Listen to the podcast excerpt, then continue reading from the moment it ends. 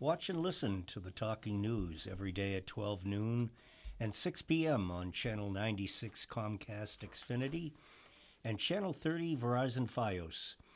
It can be heard Mondays and Tuesdays at 4:30 p.m. and Wednesday at 12:30 p.m. on Channel 9 Xfinity and Channel 29 Fios. Listen anytime on the BMC Podcast Network on SoundCloud and iTunes. Just search for the Belmont Media Podcast Network. And now on to the talking news. Committee reduces high school costs by Diane McLaughlin.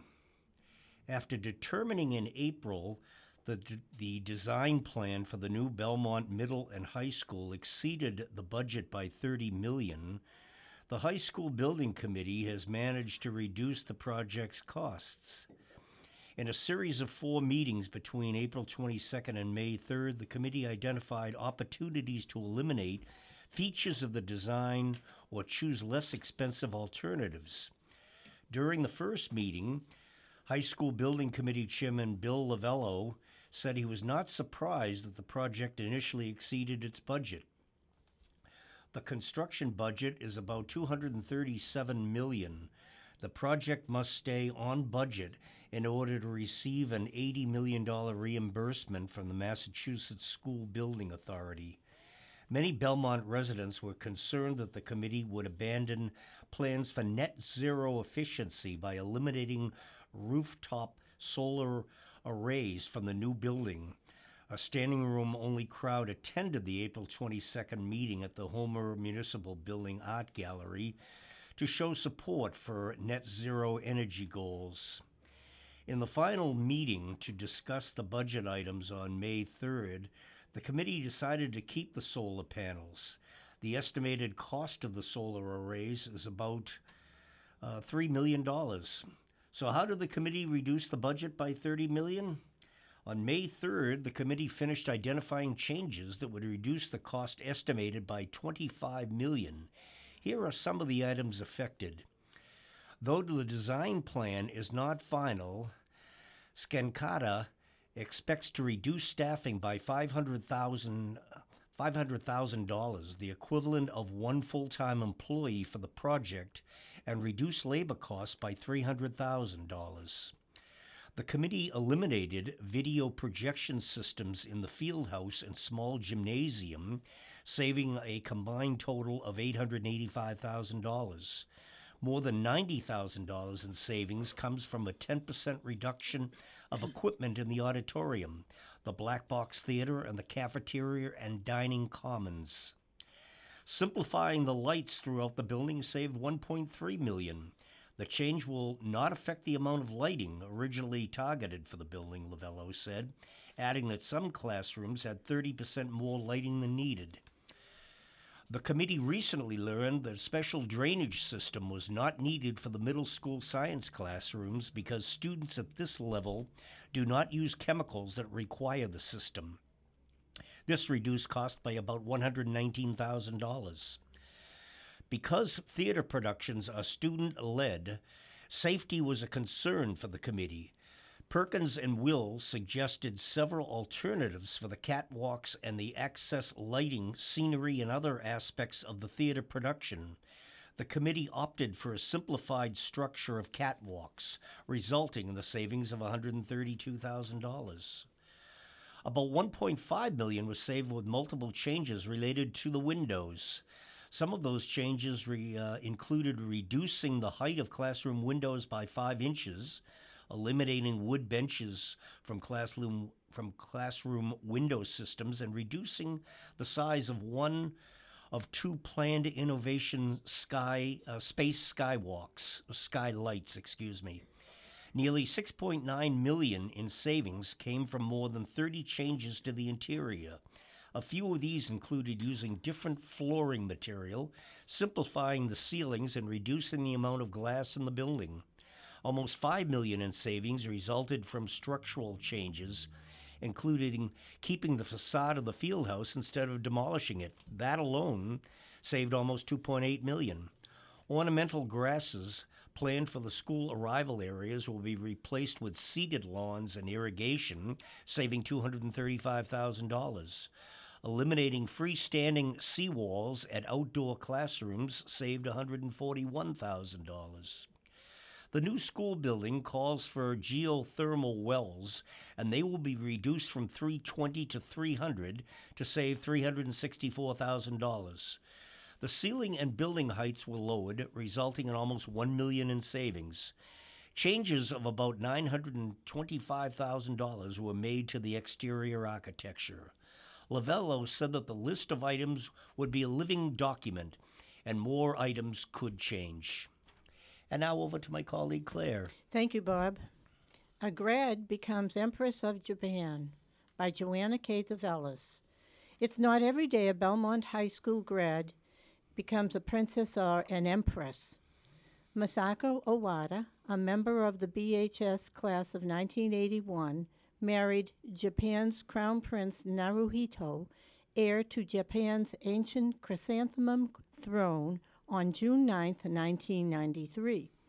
According to an article in the June 10, 1993 edition of the Belmont Citizen Herald, 190,000 well wishers lined downtown streets as Naruhito and his new bride, clad in formal Western style attire, rode in a Rolls Royce convertible for a short parade after the wedding. 26 years later, on May 1st, 2019, Masako officially became the Empress of Japan with the succession of her husband, Naruhito, as its emperor.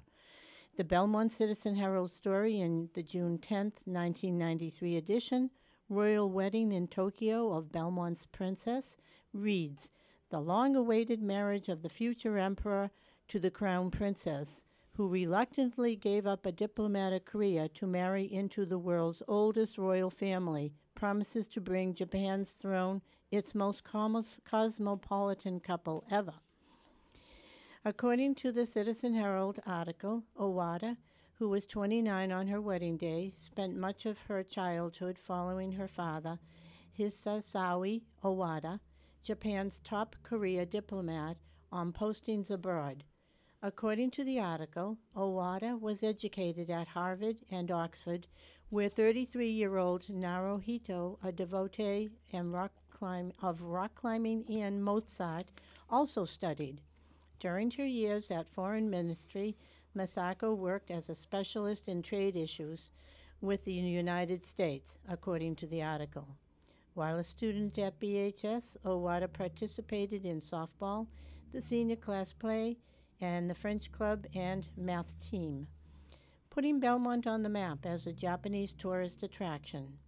The announcement of Owada's engagement to Japan's Crown Prince attracted tourists from Japan to Belmont.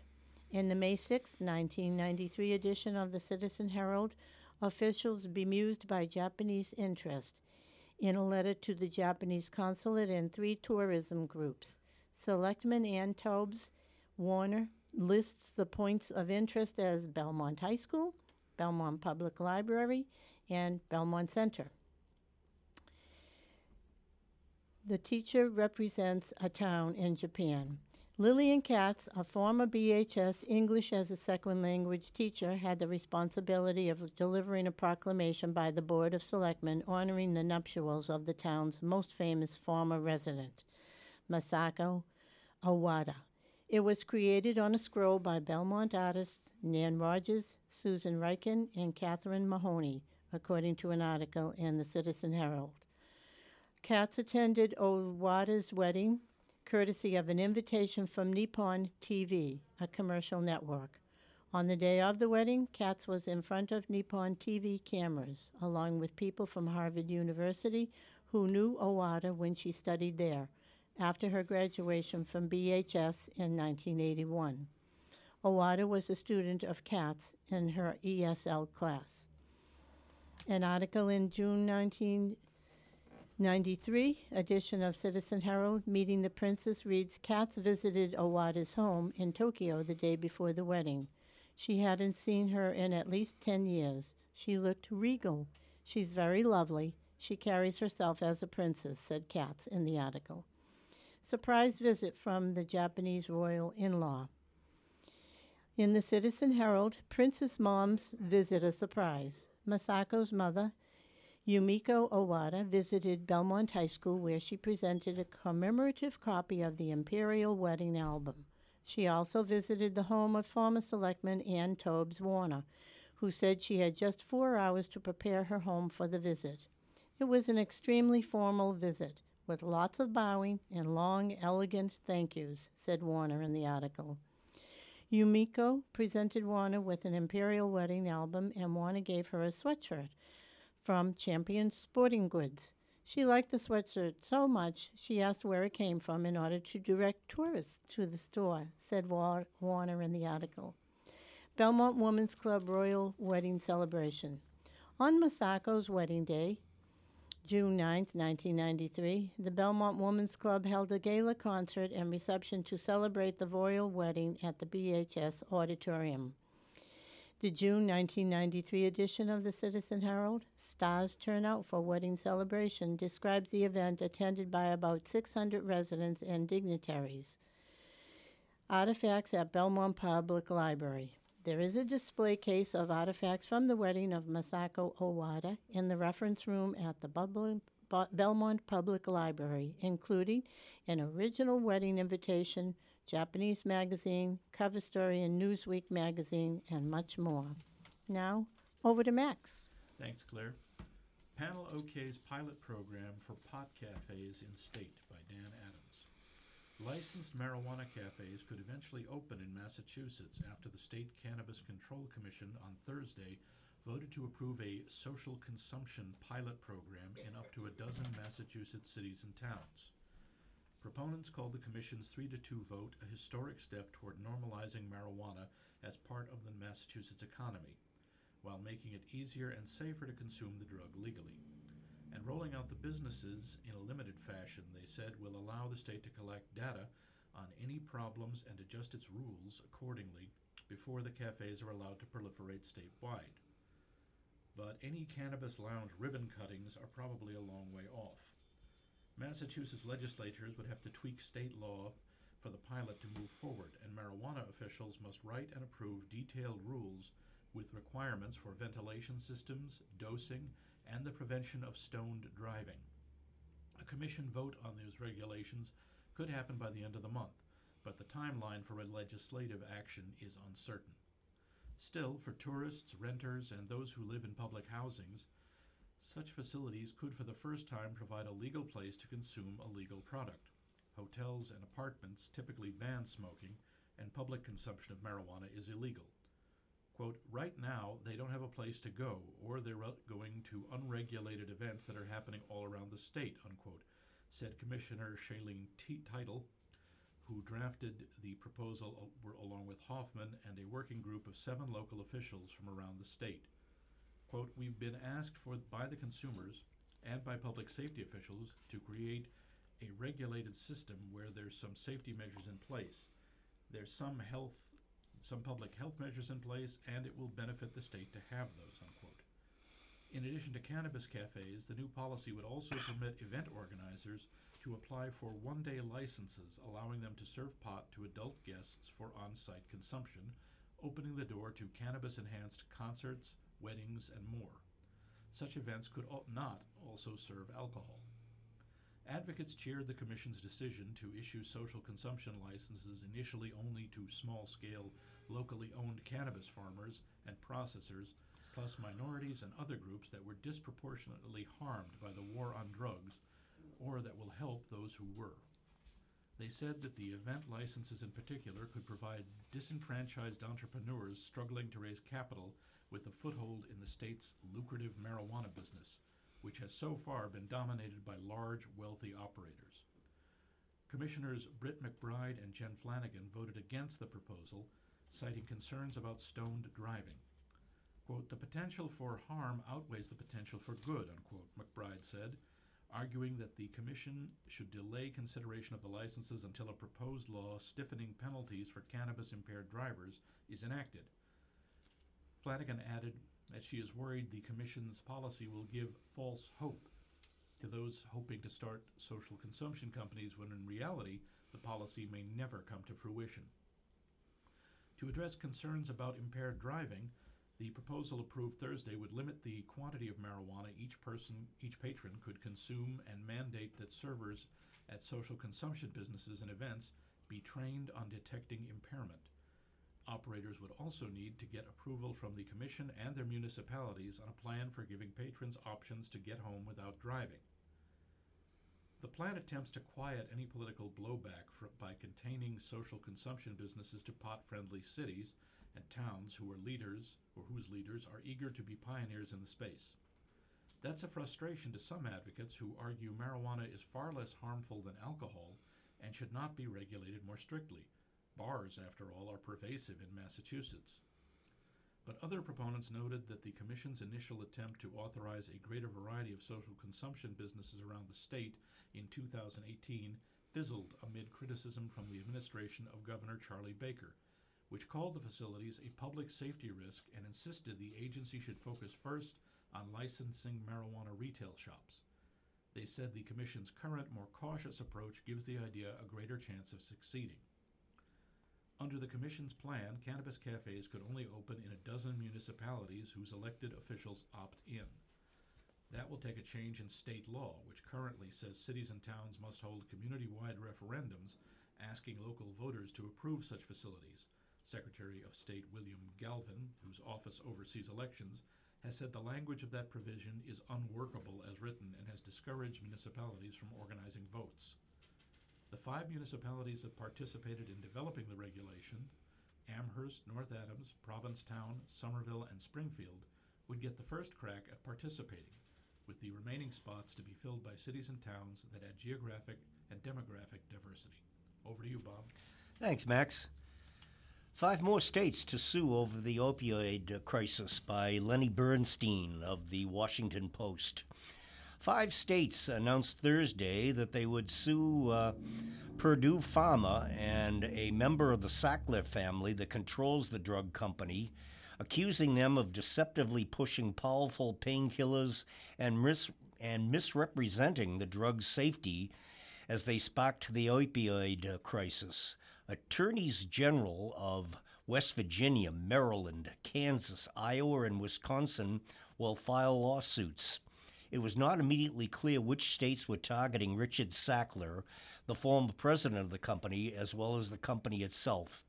In a news conference, West Virginia's Attorney General Patrick Morrisey and his state were seeking to hold both the company and the Sacklers responsible for the deaths and other harms from the worst drug epidemic in U.S. history. Even when it becomes apparent that thousands of people were dying of opioid abuse, Purdue doubled down by continuing its relentless and deceptive campaign to, to persuade doctors to write prescriptions for its powerful narcotic Oxycontin, Morrisey said. At least 36 other states have sued companies involved in manufacturing, distributing, and dispensing opioids. About 1,600 cities and counties, uh, Native American tribes, and others have also filed claims that they have that they have been consolidated in an enormous federal lawsuit in Cleveland. Morrisey said his state's lawsuit would be filed there, but some of the other states would join the large multi district litigation in Ohio. Spokesman for Purdue and Sackler did not immediately respond to requests for comment. In March, Purdue agreed to a $270 million out of court settlement with the state of Oklahoma where the company faced its first trial on these issues at the end of May. Some of that money will be paid by members of the Sackler family. Last week, Purdue won a victory in state court when a North Dakota judge dismissed the state's lawsuit against Purdue. Purdue's president and chief executive, uh, Craig Landau, said in March that declaring bankruptcy is an option the company might have to explore if jury verdicts or settlements become too costly. Overdoses caused by opioids are responsible for more than 400,000 deaths since 1999, with about half from prescription narcotics, according to the Centers of Disease Control and Prevention. Thursday's announcement came a day after New York's Metropolitan Museum of Art became the latest cultural institution to say it would no longer accept donations from members of the Sackler family, who are major donors to art museums and educational institutions. The legal actions add to the list of states seeking compensation for the deaths and damage from the two decade old drug crisis that began after Purdue introduced its powerful painkiller, Oxycontin, in 1996 and aggressively promoted the drug to physicians for a, for a wide variety of aches and pains. In documents released in February as part of its lawsuit, Massachusetts alleged that members of the Sackler family directed sales representatives to push extremely high doses of the drug. The state's Attorney General Maura Healey accused the company of engaging in frequent acts of deception and misconduct to make it m- as much money as possible, even as OxyContin launched the crisis and its toll of addiction and death. In a court filing responding to the lawsuit, lawyers for members of the Sackler family said Healey's lawsuit contains misleading and inflammatory allegations and takes internal company emails out of context. And now over to Claire. Thank you, Bob. Four things to know about town meeting by Joanna K. Tzouvelis. Additional funds approved for police and DPW projects. Town meeting voted 223 to 16 in favor of appropriating an additional $3,756,494 for the renovation and additions to the police and public works facilities. Last spring, town meeting approved 7.4 million for the project, funding through a bond offering. The original estimate for the two projects was no more than 9 million 63 0.75 million total with no debt exclusion required. According to Anne Marie Mahoney, chairman of the DPW Police Building Committee, the total amount needed for both the police and public works renovation projects has increased 38% to $12,555,069. This amount includes 8.9 million for the construction and additional 500,000 needed to relocate the police in rented trailers on the water department campus. It also includes $1,147,000 for the project manager. It also includes $808,575 community preservation funds to renovate the historic exterior.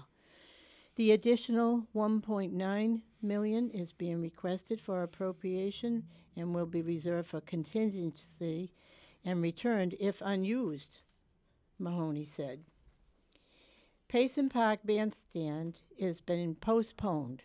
After a third attempt to get community preservation funds to build a bandstand at Payson Park for the Payson Park Music Festival, Thomasina Olson, founder of the festival, may need to wait another year.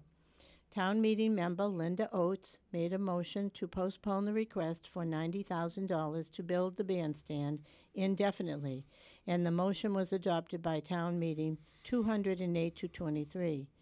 Oates argued she was in favor of a gazebo design and was not aware of the final farm stand design being proposed. She said the project design and scope was not shared with abutters of Payson Park.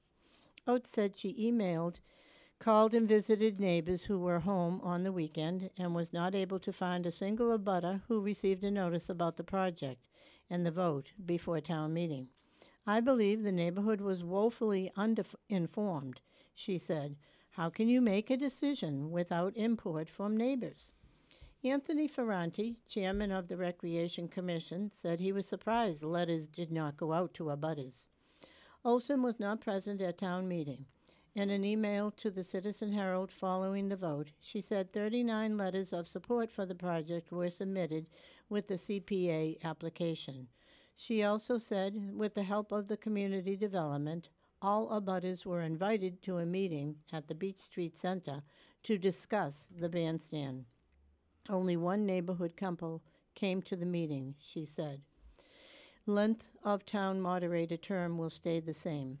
After four votes on whether or not to approve a home rule petition to change the length of the town moderator's term of office from one year to three year term, the article was again defeated. Town meeting originally defeated the article 122 to 124 on April 29th.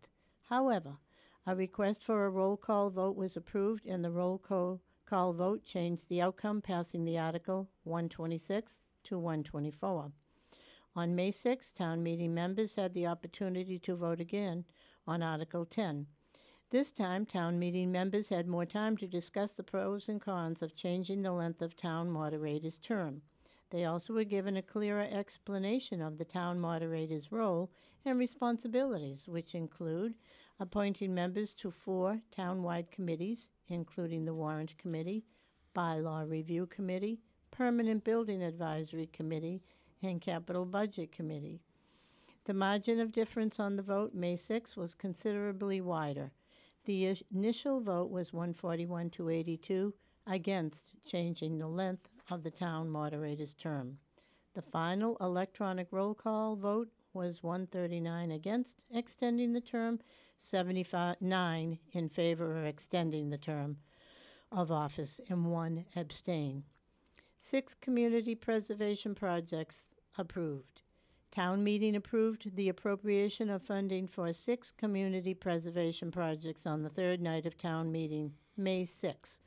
The projects are restoration of Belmont Police Station exterior facade for 787,000, repairing Town Hall Committee, um, sorry, Town Hall Complex slate roofs for $100,000, the design of Phase 1B of the community path connecting Brighton Street to Clark Street for $1 million, the design of the town field playground and courts for $60,000, clay pit pond preservation and restoration of vegetation for $20,000, and control of non-native and invasive vegetation at Rock Meadow Habitat Preservation for $25,000. Now, here's Max. Thank you, Claire. Town meeting passes non-binding resolution for climate action plan by Joanna K. Tzouvelis. After a lengthy discussion by town meeting members May 1st, a roll call vote passed the article for a non-binding climate plan resolution which will move Belmont toward achieving its carbon emission reduction objectives, 80% by 2050. The roll call vote was 196 to 14 opposed and 14 abstained. Prior to the roll call vote, the article passed 187 to 33.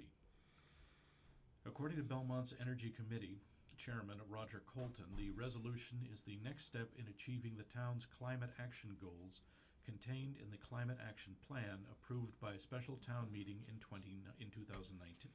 Excuse me, 2009. The resolution asks town meeting to endorse the roadmap developed by the Energy Committee which determined that by moving Belmont Light to an emission-free supply, electrifying vehicles and pursuing conversions of fuel oil and national, natural gas heating systems to electric heat pumps, Belmont can achieve its climate action goals. In an email to the Citizen Herald following town meeting on May 1st, Colton wrote, quote, The final vote, which was not merely positive but overwhelmingly positive, was gratifying to show that the Energy Committee is on the right track with its roadmap.